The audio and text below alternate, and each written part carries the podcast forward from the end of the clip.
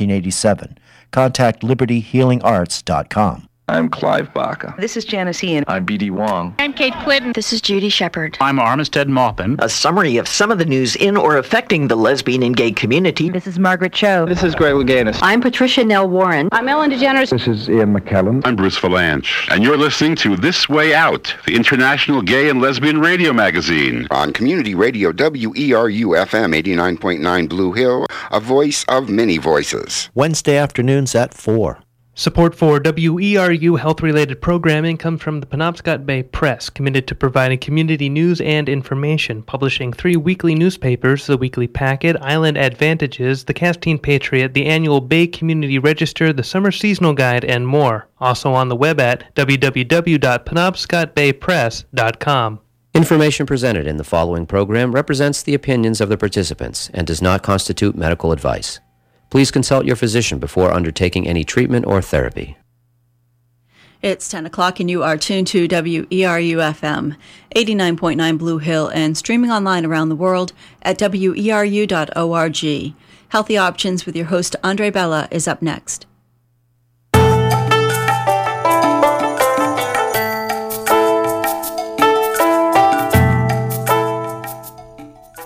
Welcome to Healthy Options, a monthly radio show that discusses integrative health therapies. Uh, I'm Andre Bella, I'm your host for this morning. Just a reminder that this is a live call-in show, so after a short break at the half hour, we'll be opening the phone lines for your questions and comments. If you're thinking this is going to be a dull show, think again. This morning we're talking about raids, sting operations, government harassment, grassroots solidarity, and consumer rights. And about what topic? We're talking about raw milk. This morning we have the pleasure of talking with David Gumpert, author of The Raw Milk Revolution, Behind America's Emerging Battle Over Food Rights. Uh, welcome, David. Hi there. Hi there. Um, David E. Gumpert specializes in reporting and writing about health and food issues. He writes for a number of online publications, including grist dot org and the Huffington Post. He's the author of The Raw Milk Revolution, Behind America's Emerging Battle Over Food Rights. He also writes a popular blog, The Complete Patient, and you can find that at w w w dot the complete patient dot com, which over the last five years has aggressively covered a number of health and regulatory issues, focusing heavily on regulatory excesses involving raw milk and food safety. He's previously been a staff reporter with The Wall Street Journal and an editor at the Harvard Business Review. And before we start, I would like to read a comment from your book, David. This is a comment by Dean Flores, who is the majority leader of the California State Senate. And he says, David Gumpert employs his expertise as a professional business writer to dig deep and wide into the exploding raw milk controversy. His compelling analysis of the science, economics, politics, and history of nature's most perfect food opens the door to a greater understanding of the major challenges facing our food and agricultural systems today. Anyone concerned with health of our people, our environment, and our democracy should heed his words, and I might add, read this book. Welcome, David. Thank you. Glad to be here. This this is a huge topic, and I will say that David's book is extremely comprehensive, so I strongly recommend that you all read the entire book.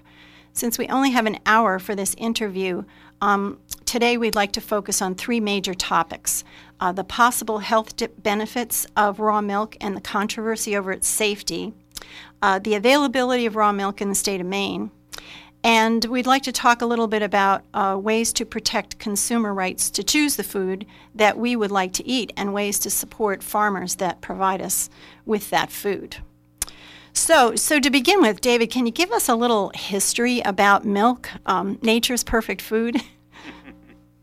Well, um, you know, milk has been uh, been consumed by, by people for... Uh, Uh, some thousands of years now. I mean, you know, it's, it's referred to in the in the Bible any number of times, uh, often coming from goats in, in those days, uh, but I, I'm sure camels uh, as well. Um, and and camel's milk actually is a, uh, uh, available today, although I think it's pretty expensive.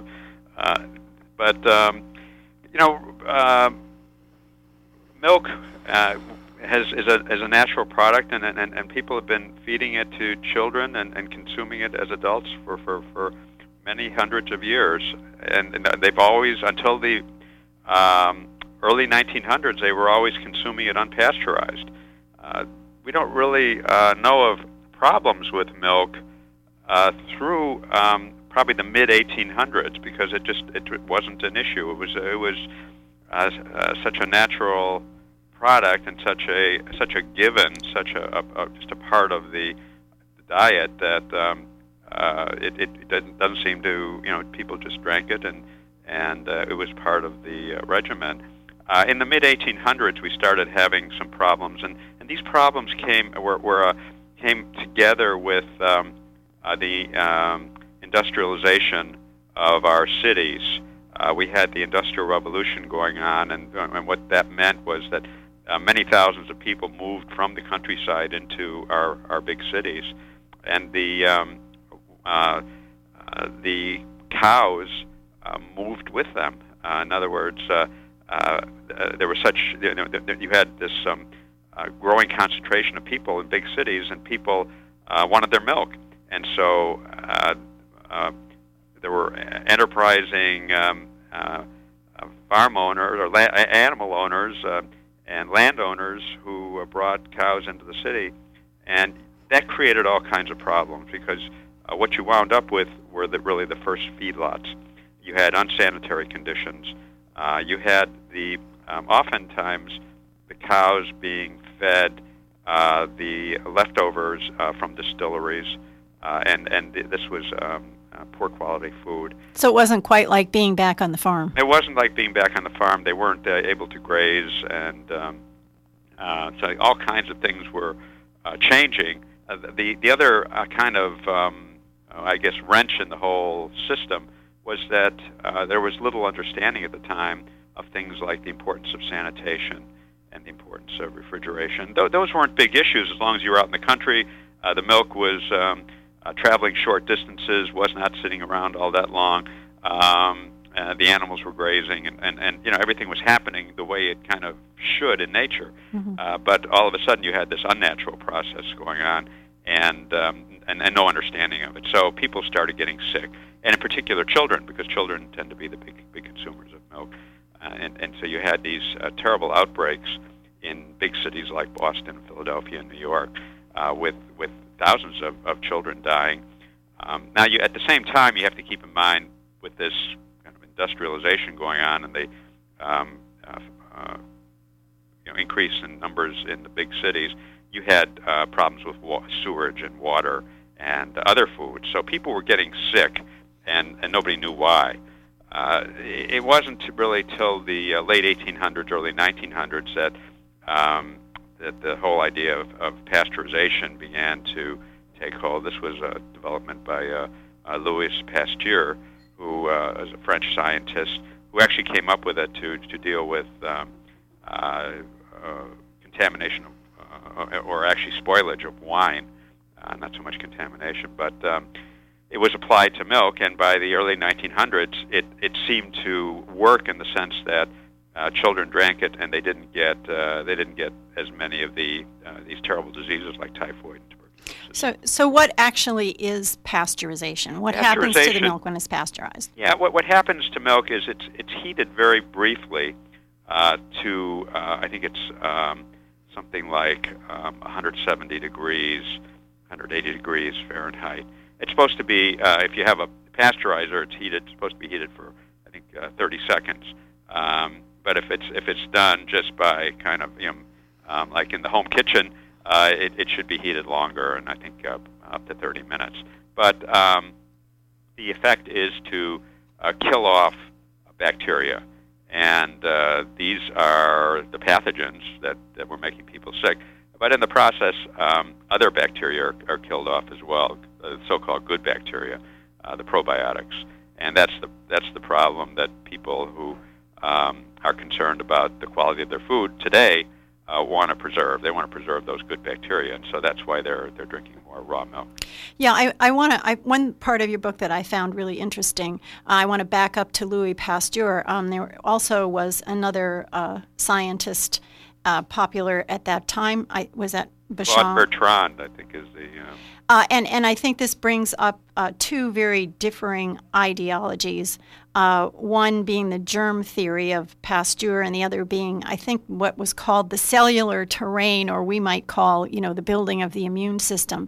Right. Uh, talk, talk a little bit about these two somewhat opposing approaches to health. Sure. Um, well, Louis Pasteur came up with this uh, idea, as you mentioned, of the germ theory.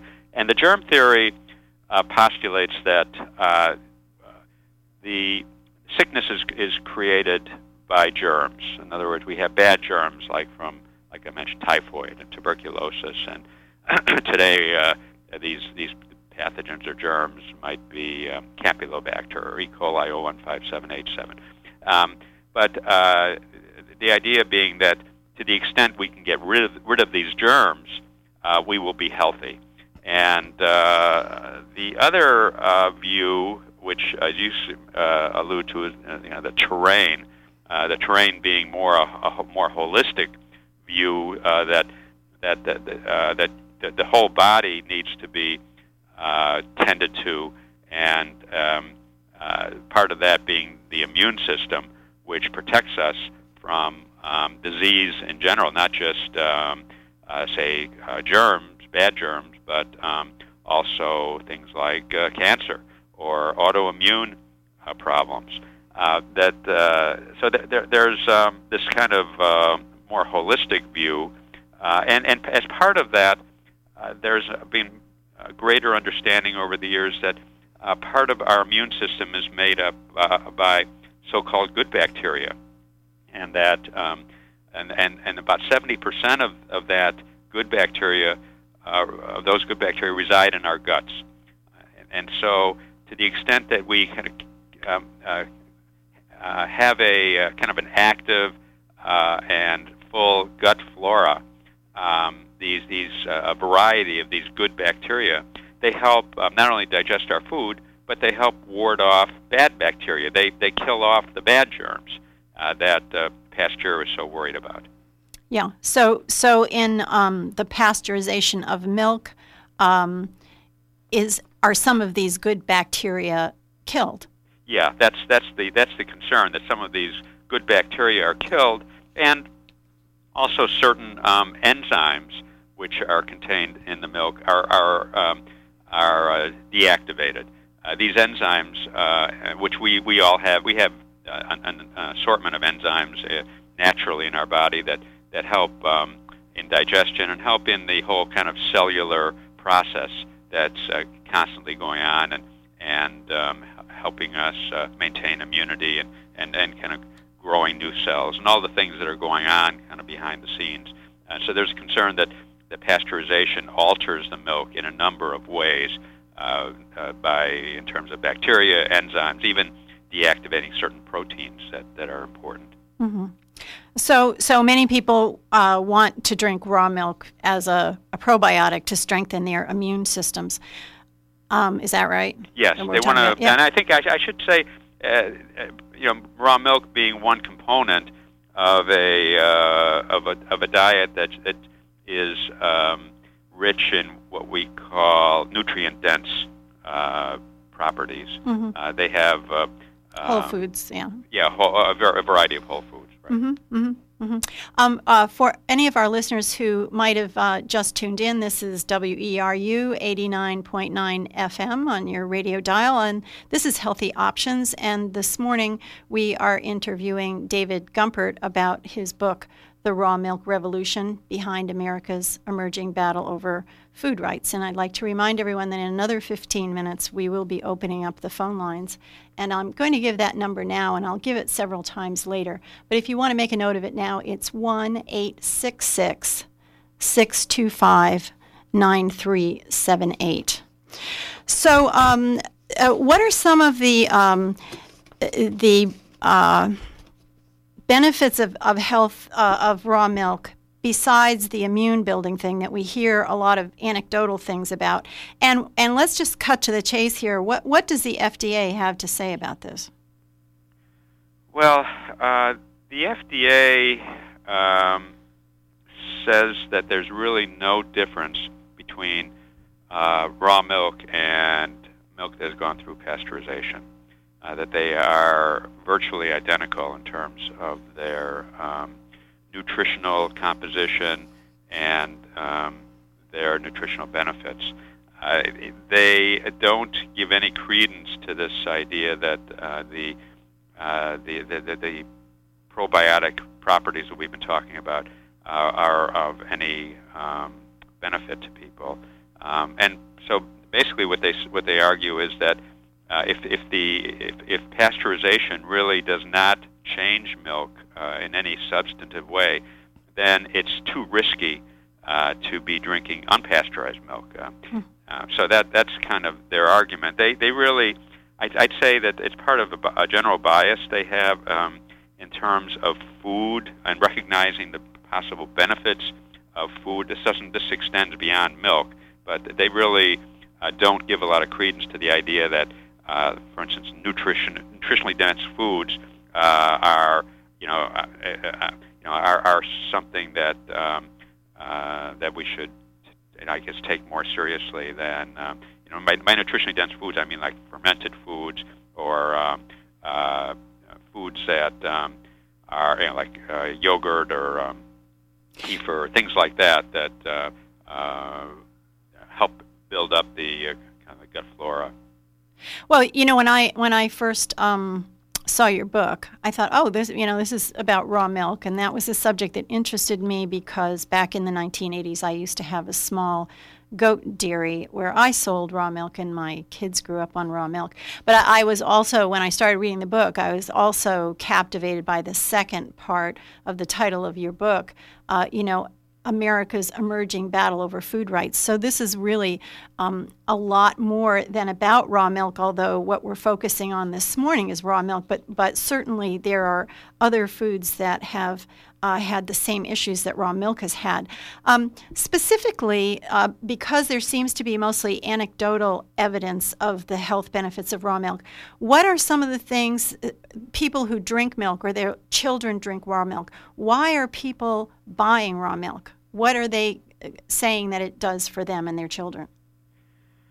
Well, I think different people have different ideas. As you suggest, the, the evidence is uh, incomplete, and I mean, part of the reason that the evidence is incomplete is that our government has opposed um, doing additional research, finding out more about uh, people who are drinking raw milk, why they're drinking raw milk.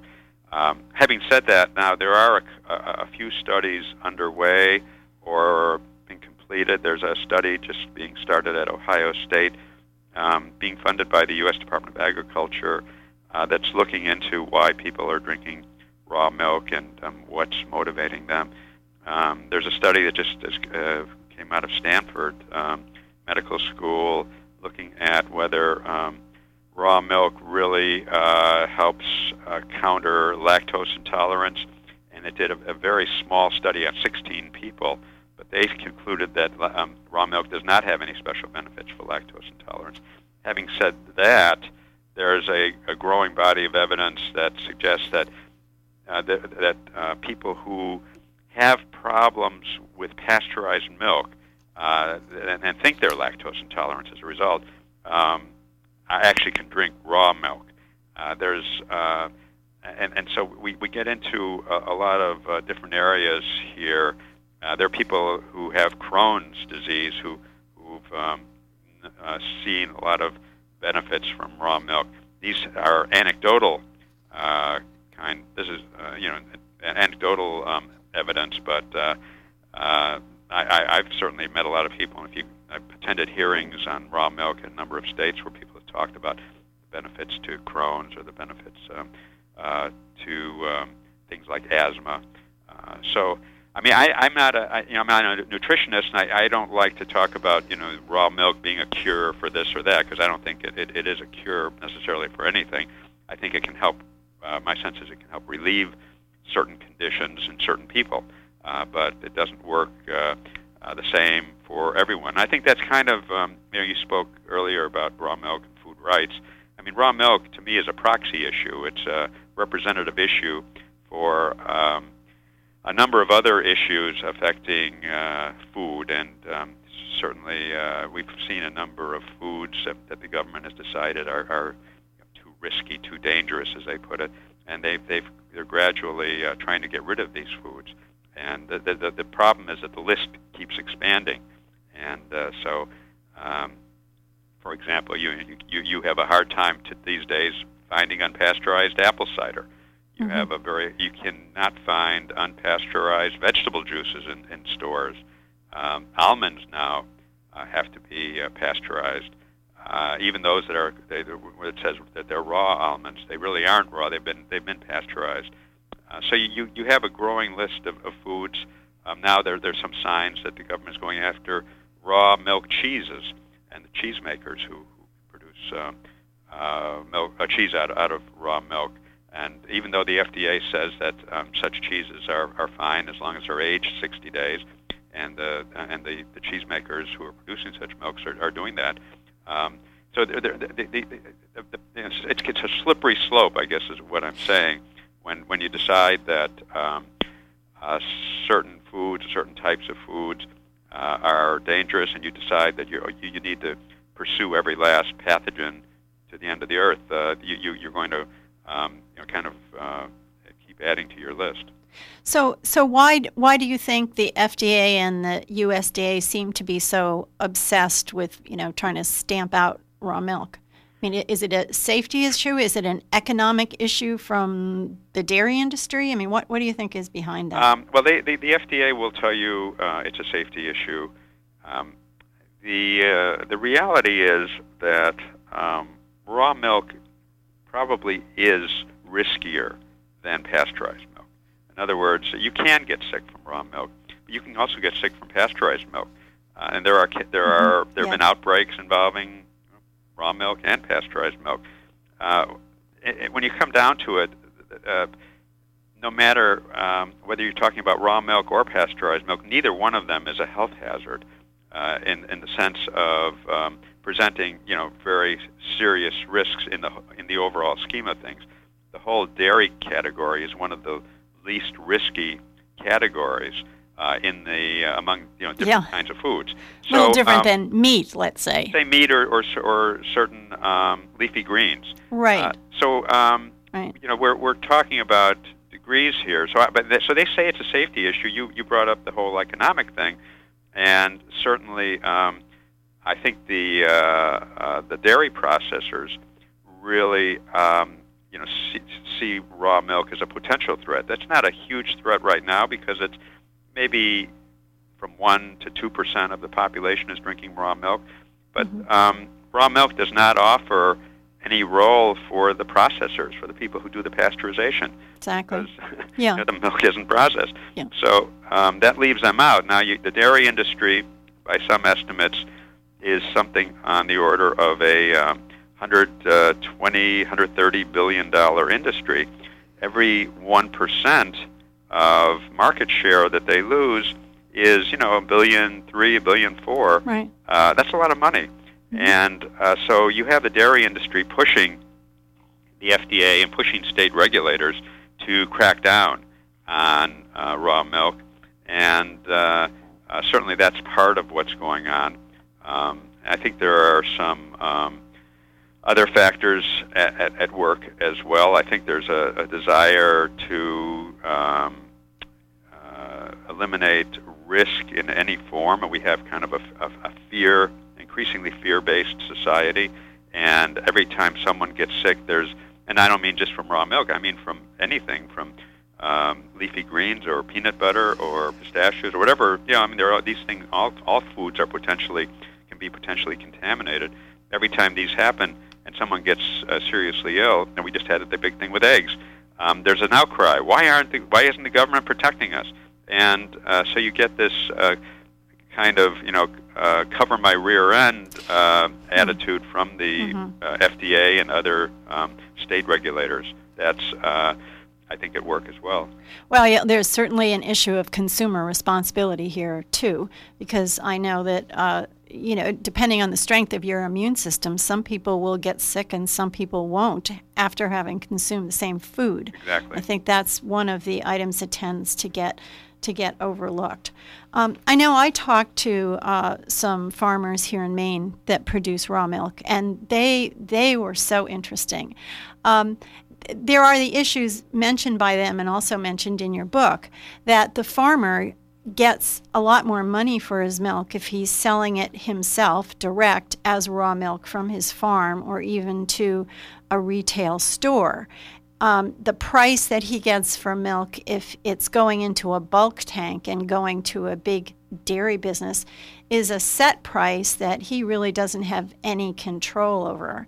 Um, and he or she, being the farmer, uh, also I think takes a, a certain pride in the product that they produce that's an individual product. And that's something they, they lose by going into the bulk tank. So, uh, so those are some other issues that I certainly found. Very, those want. are very significant issues. I mean, just to give you a, a sense of what we're talking about, um, when a farmer sells to the processor out of the bulk tank and and uh, the milk kind of gets sent away in a tanker, the farmer gets somewhere around a dollar fifty or a dollar seventy-five a gallon. When that same farmer sells unpasteurized milk directly to a consumer, Uh, that milk sells for anywhere from five dollars to ten dollars a gallon. You're talking about um, the farmer making anywhere from three to about um, seven times mm-hmm. uh, the amount that they make uh, selling to the processor. Uh, all of a sudden, dairy farming goes from being a losing proposition to being being a, a, a, a an area. Something that they can make a living at. Yes, and and I think it, it does a lot to support our local farmers and support local agriculture in our in our communities. Um, you know, I, I think the other thing in talking to the farmers here in Maine, I asked them, what what would you like listeners to know about raw milk and especially addressing the safety issue? And they came up with some great things. They said, educate the in, the consumers and have them visit our farms.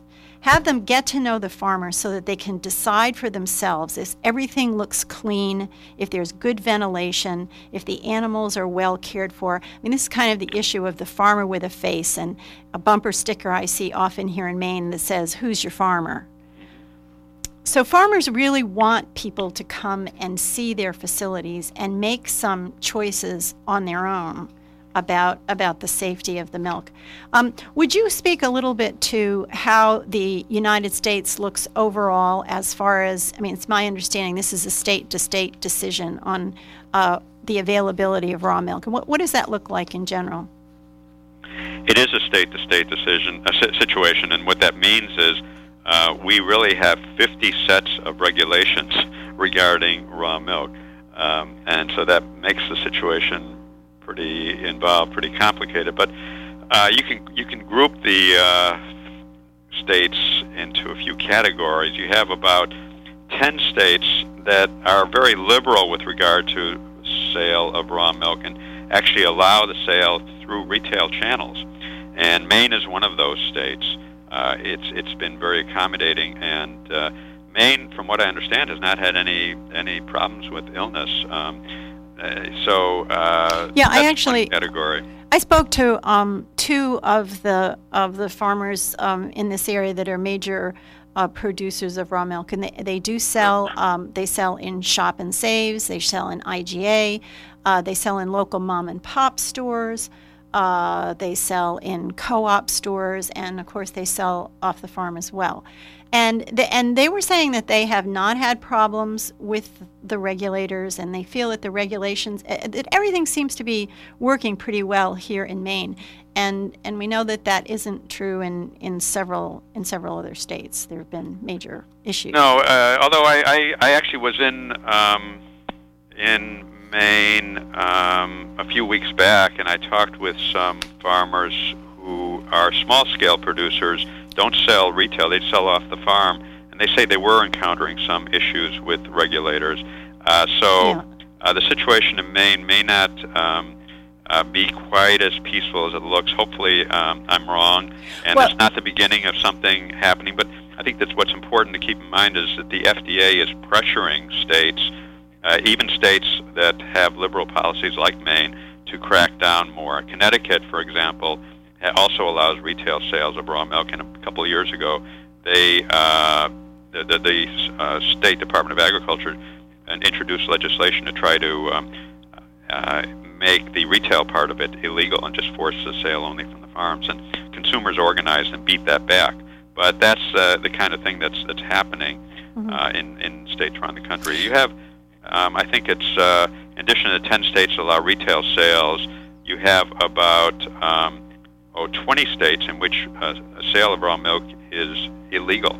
And so um, though in those states you have uh, farmers and consumers organizing what are known as herd shares or cow shares, where um, consumers own a part of the cows that are giving their milk. And then in other states, uh, the remaining states, I think it's around um, uh, twenty, fifteen, twenty states, you have sales allowed just from the farm. And so that's places like, um, I would say, Massachusetts or New York State. Mm-hmm. Mm-hmm. Yeah, I, an, another issue that I heard from the farmers here in Maine is that um, as far as the le- regulators are concerned, if they have a few larger farms that are selling raw milk, that's pretty easy to keep a handle on. But when they have all of these small farms selling raw milk, you know, it's a bit like herding cats, I suppose. Uh, they have to spend a lot of time because they have to do the same inspection process on a small place that they do on a larger place. And I think that that comes into the picture a little bit, a little bit also. Yeah, maybe. I mean, maybe they say that, but I mean, you know, think about it. That's their job, isn't it? It's what we're paying them for. Exactly. It's our, our taxpayers' it, money. It's not like that, but it's you know, it's it's it's it's it's not like it's um, empty work or it's useless work because these farms are are you know financial contributors to the community. Yes, and absolutely. so um, it, it's, we're in a we're in a period when jobs uh, are very hard to come by, lots of you know, high unemployment, and uh, so you, you want to see as much economic activity as you can, especially from something as wholesome uh, as farming. Absolutely. Absolutely. Well, we're about at the half hour. I want to remind listeners that this is a call-in show, and the call-in number is one eight six six, six two five, nine three seven eight. And I think we're going to take a very short break here. And when we come back from the break, um, we will be opening up those phone lines. And again, that number is one eight six six, six two five, nine three seven eight. We're gonna. We really would like to hear what people feel about their food and the right to choose, and about raw milk, and any anecdotal information you would like to give us. So please do call on in. That's one eight six six, six two five, nine three seven eight. We'll be right back.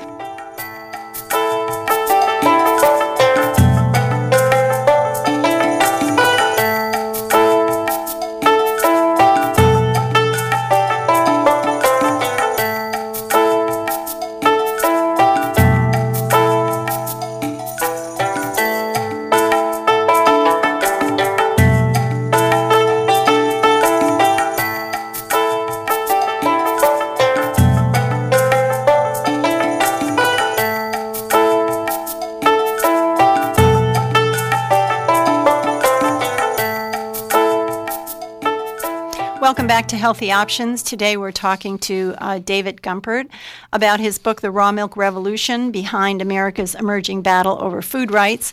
And the lines are now open for calls, and we have a caller on the line. Go ahead, caller. Hi, this is Peggy. I'm from Ellsworth, and thank you for having anything to do with all this information. It is wonderful. We need all we can get uh, for information about food rights. Uh, Mike, can, uh, I...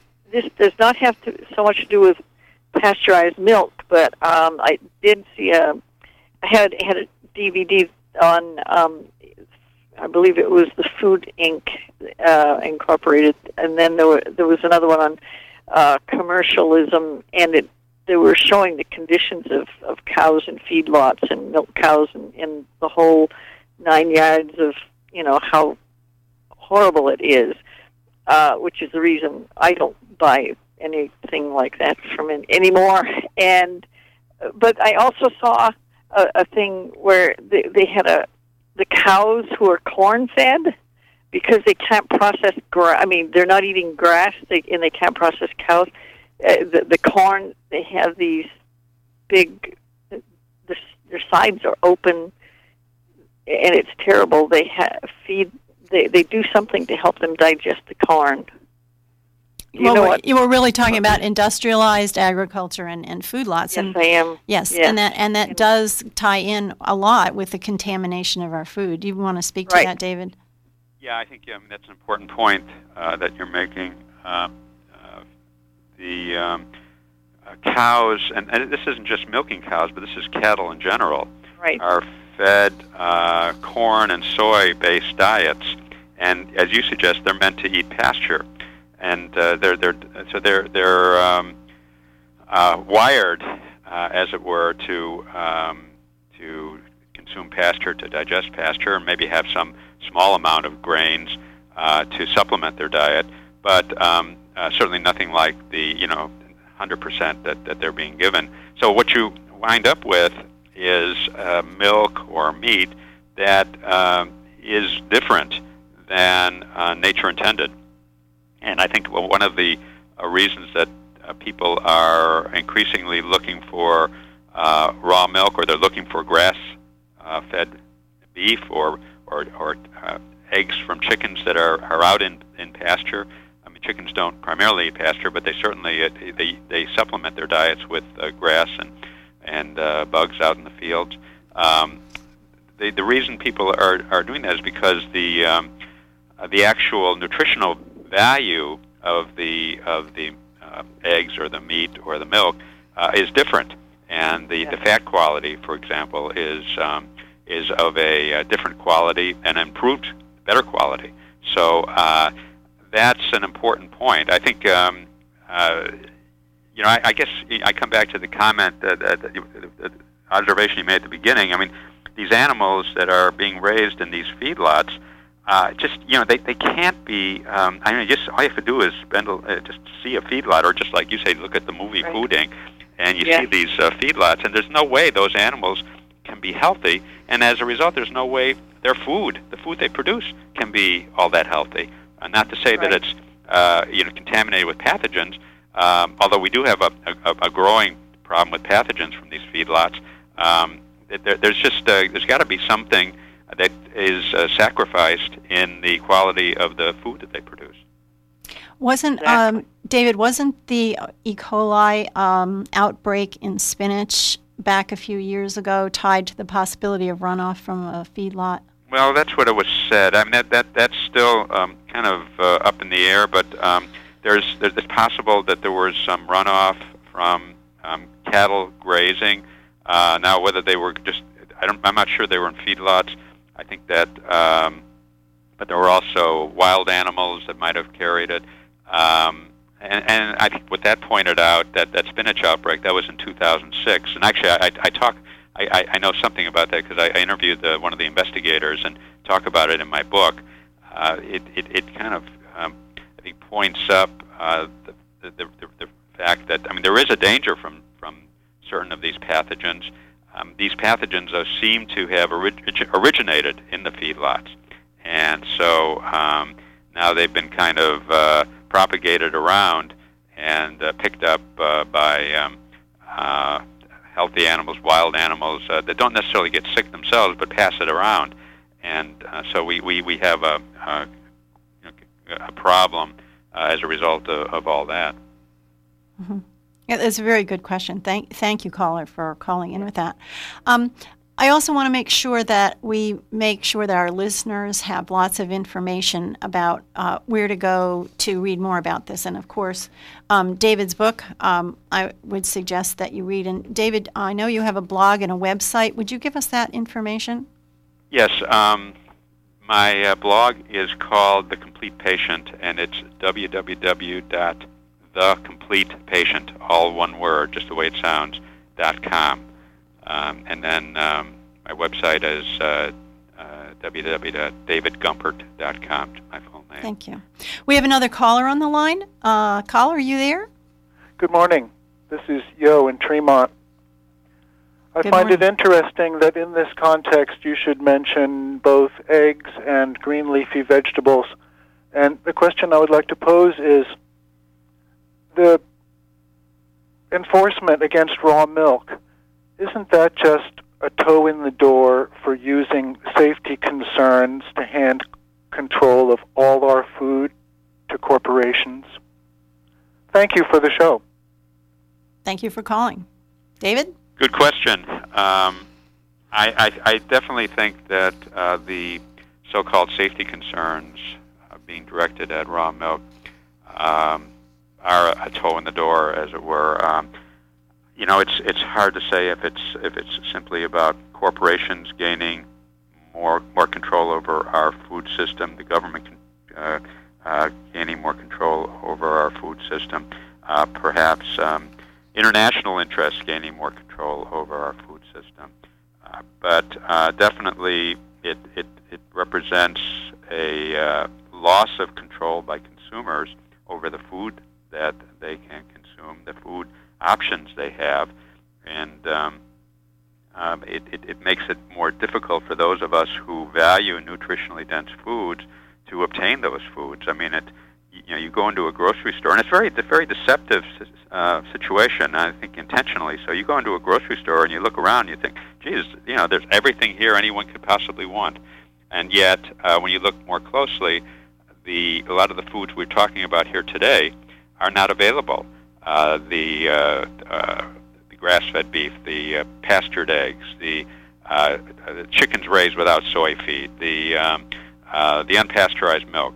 Uh, so you, you and, and and that the you know the, the apple cider, the almonds. Um, increasingly, there's an effort. Uh, uh, more uh, the F D A has has okayed um, uh, irradiating our vegetables, giving a, a zapping our uh, vegetables and our meat.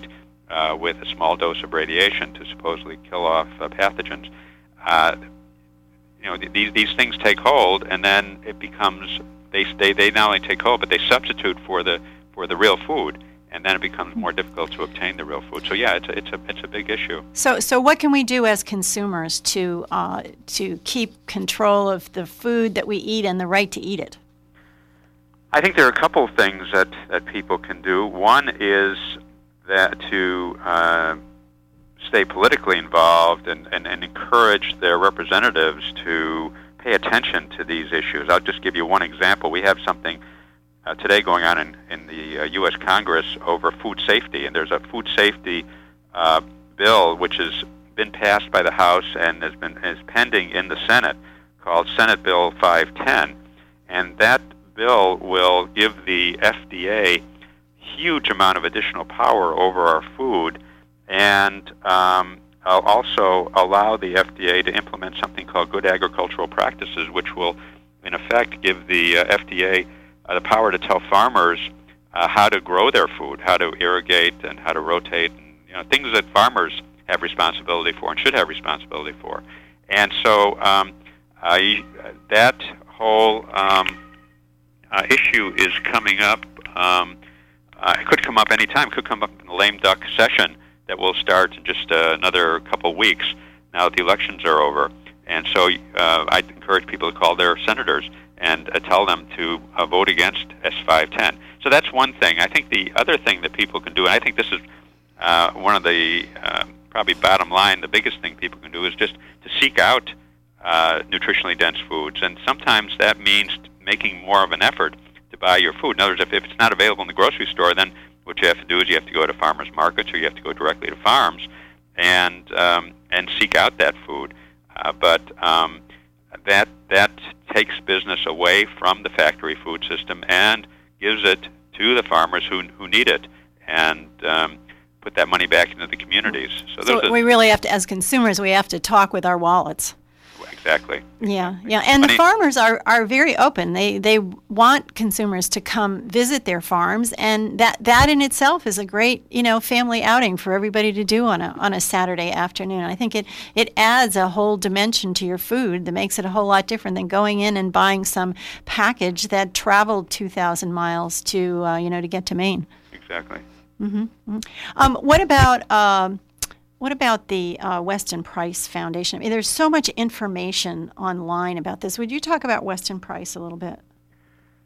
Yes, the Weston A. Price Foundation uh, is an organization that is committed to encouraging people to seek out and consume more nutritionally dense foods. They've been very active in supporting farmers uh, who produce raw milk.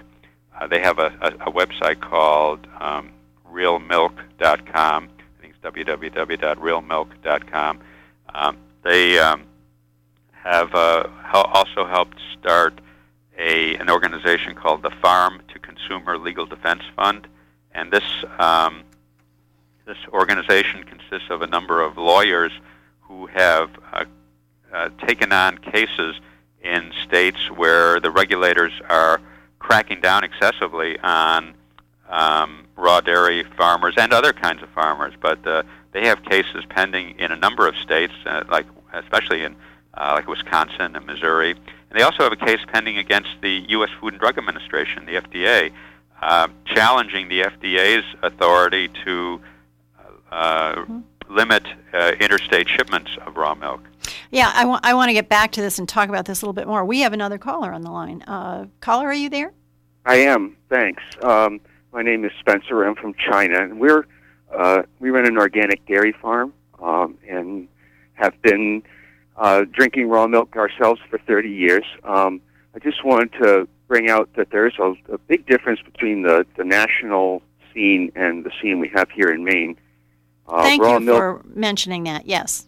Um, the the in Maine here we have uh, three hundred five licensed grade A wholesale dairies, of which sixty some odd are organic, which is changing the market dramatically um, by pulling pulling a lot of the conventional farmers into things like cover crops and, and doing a pretty good job with their cows. And um, just an aside, the cow horror stories, you can't make money with cows that aren't working well. Um, so most dairies. Actually, the industrial dairies provide a much more idealized environment than many of the smaller farms do for cows. And indeed, the corn grain diet is bad for cows, but you can't get cows to gain weight or make milk if you're not feeding them somewheres near what they're normally going to eat for forages. And the only way we make money here in Maine is by feeding the things we grow. So that's what we focus on here, is both conventional and organic. Um, But it, it, out of the, the, the three hundred five grade A wholesale dairies, we also have additionally, I think, nineteen raw milk producers licensed, and uh, many more, of course, operating under the radar with like one or two cows and selling milk just to their neighbors. Um, and th- there's a huge subset of people making cheese here, and uh, a lot of activity regarding both action on the raw milk front and on the national front from M O F G A. Um, where uh, the executive director of M O F G A, Russ Libby, spent a lot of time in D C affecting this legislation that you've talked about and trying to make it substantially more small farm friendly, and we've succeeded a lot. You're uh, talking about S- S- Senate Bill five ten?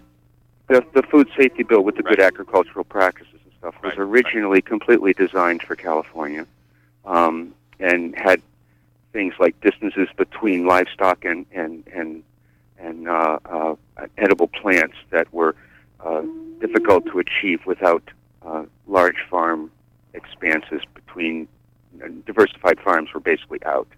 That has changed substantially, but still needs some more work, and, and more support for, for efforts like Russ Libby's would be great. Um, but I, there is a huge difference between the scene you're describing on the national level and what's going on here in Maine, and, and, and I just want to make sure that people know that the, the conventional dairy people here in Maine are pretty good about stuff, and and, uh, and and are learning fast in some ways, watching their neighbors weather the economic storm that, that commodity pricing swings tend to force on the conventional farmer. So we're doing better than you think. Yeah. Are are you selling raw milk now? Um, well, we, we've always uh, supplied a few to our neighbors, but we mm-hmm. actually sell our, our to wholesale. We're, we're, our milk is in Stonyfield yogurt mm-hmm. Um, mm-hmm. through an Organic Valley yep. co-op. Yeah, great. Mm-hmm. Mm-hmm. Yeah, I mean, I, I think what you're what you're saying is a good point. I I, I, I, um, I would just also say that um, these national trends are. are are going to hit Maine, or starting to hit Maine. I'll just give you one example. You mentioned Organic Valley. They have an, uh, adopted a policy uh, to um, prohibit their Uh, there are farmer members who are selling raw milk from continuing to sell raw milk, and as of the first of the year, they're prohibited from uh, selling raw milk separately. So um, yeah, and that's that's caused some hassle. But you know that niche, um, which you know, I, I, we many of us have, have filled that niche, and and um, there the the, uh, the policy was hotly debated and really contentious, as you know. Um, but the, the the net result is that other farmers will move in to fill that because none of the horizon farmers are under that restriction. So, no, but I mean, I guess my my, my point in saying that isn't. It's just that to tell, suggest that these national trends um, are uh, going to uh, going to impact Maine ever more. The F D A is putting ever more pressure on the state agencies, and I understand that they are uh, after Maine. Uh, they they control um, a lot of funding for the states, and if this food safety legislation passes, they will have even more funding, and they dangle that funding in front of the states, and the states don't have any money. The states are yeah. broke, so yeah, this, um, they yeah, can, the F D A do, can call the shots here. Yeah, we're trying to do with one-third the people in the Department of Agriculture for the state of Maine that we used to do yeah, yeah. before, well, and that, um, that makes it hard to do the bottom end, and of course they're going to work on the biggest effectors of food safety first, which is the larger farms, and whatever energy is left is what you get. I'm not sure they're going to uh, go after the larger farms. Uh, you know, we just had this huge outbreak with eggs out of well, Iowa. You, uh, those... gotta, you, there's an amazing thing that happened here in Maine with that. Maine was five years ahead. The state vet has been requiring complete uh, salmonella testing and vaccination of all the DeCoster flocks since the big blow-up with DeCoster about five years ago. So we actually tested completely clean here in Maine on the, uh, much as I dislike wholesale chickens. Um, They did get way ahead of the curve on that one. Amazingly enough, they're using him as a national national model now. Right, right. So well, that's that's kind of neat. It, it, it, check it out. Don Honig at the State of Maine is the is the doctor in charge of that. Pretty amazing job on that one. Well, I think we always do have to be vigilant in the state of Maine, not be complacent and think because uh, it seems, at least right now, to be pretty good that we don't have to just keep an eye on that, because I know certainly I went on the Weston Price uh, Foundation Real Milk site, and you can click on your state and it will tell you uh, the regulations for your state, and, the, and in the case of Maine it lists um, farmers who are selling raw milk, but there was also a note on there saying that five people had uh, farmers had recently dropped off the list because they felt that the list was being used by the F D A to target people. Yeah, there's always that suspicion, and raw milk's really, really uh, a, a problem with the health professionals. Many don't believe in it at all, mm-hmm. and some are violent advocates for. So, I find it so interesting because uh, back in the early eighties, when I first had dairy goats, I wasn't selling it. I wanted to know if it was good for me and my family, and I went to my doctor and asked him, and his comment was just so incredible. He he was an older doctor, and he said that's the very best thing that you and your family can drink. There hasn't been a case of brucellosis in the state of Maine for, you know, I don't know how many Yeah, we've been years. brucellosis free for many decades. Yeah, yeah, and he said it's the very, very best thing. So I really didn't need anything further. Okay. And I find it interesting that now there seems to be so much controversy. In the years that I sold milk, there was never a problem. I never even considered it an issue. And obviously the milk hasn't changed. Yeah, the the, the yeah. controversy's been there since pasteurization saved the cities from nasty stuff that they were trying to ship on the train, mm-hmm. and uh, it was pretty bad. Mm-hmm. And so pasteurization was a great thing when you were killing lots and lots of people with bad milk products. Mm-hmm. It's not such a good thing for... Yeah, the, a lot of the problems uh, of that time have been solved with refrigeration, with sanitation. Yep. And, absolutely. Uh, I'm sorry?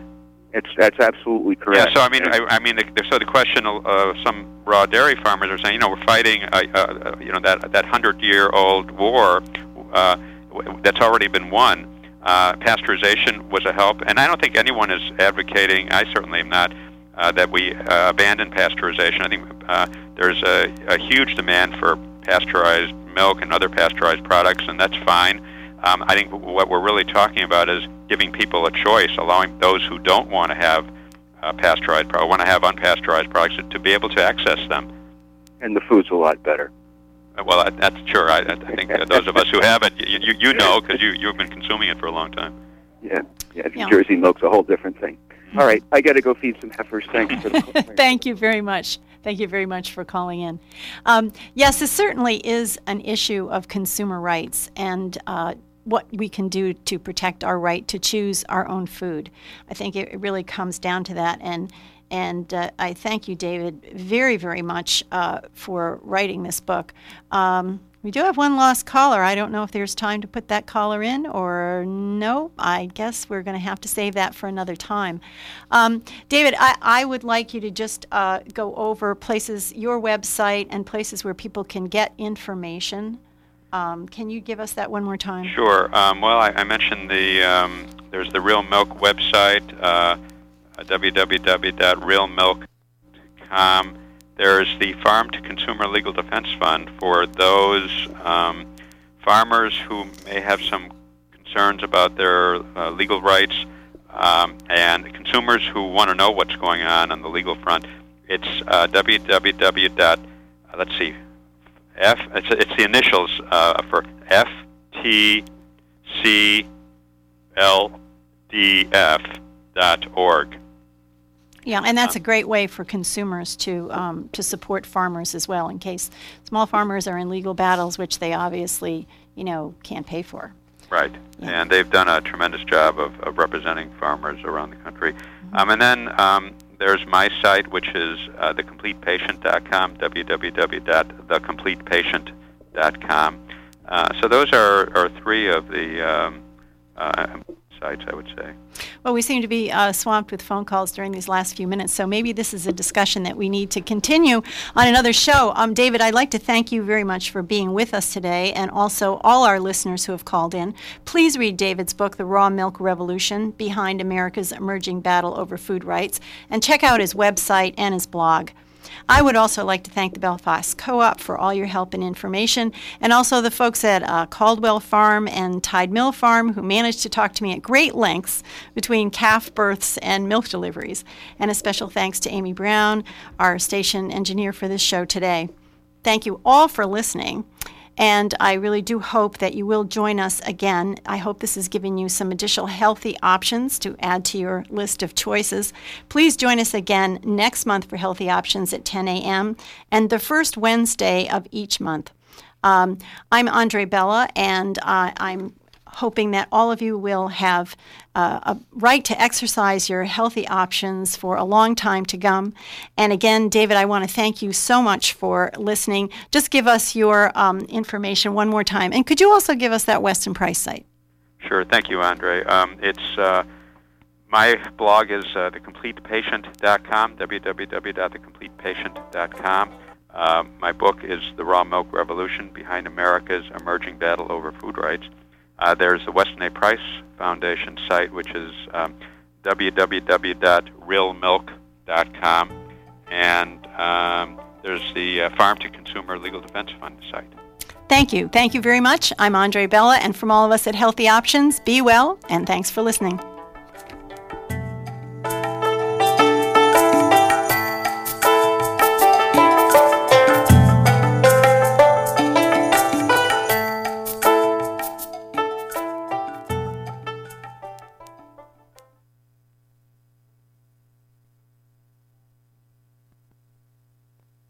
W E R U health-related programming is made possible in part by the Mabel Wadsworth Women's Health Center, providing comprehensive reproductive and sexual health services for all women of all ages at all stages since nineteen eighty-four. Insurance, main care, Deargo, and self-pay accepted. mabel wadsworth dot org.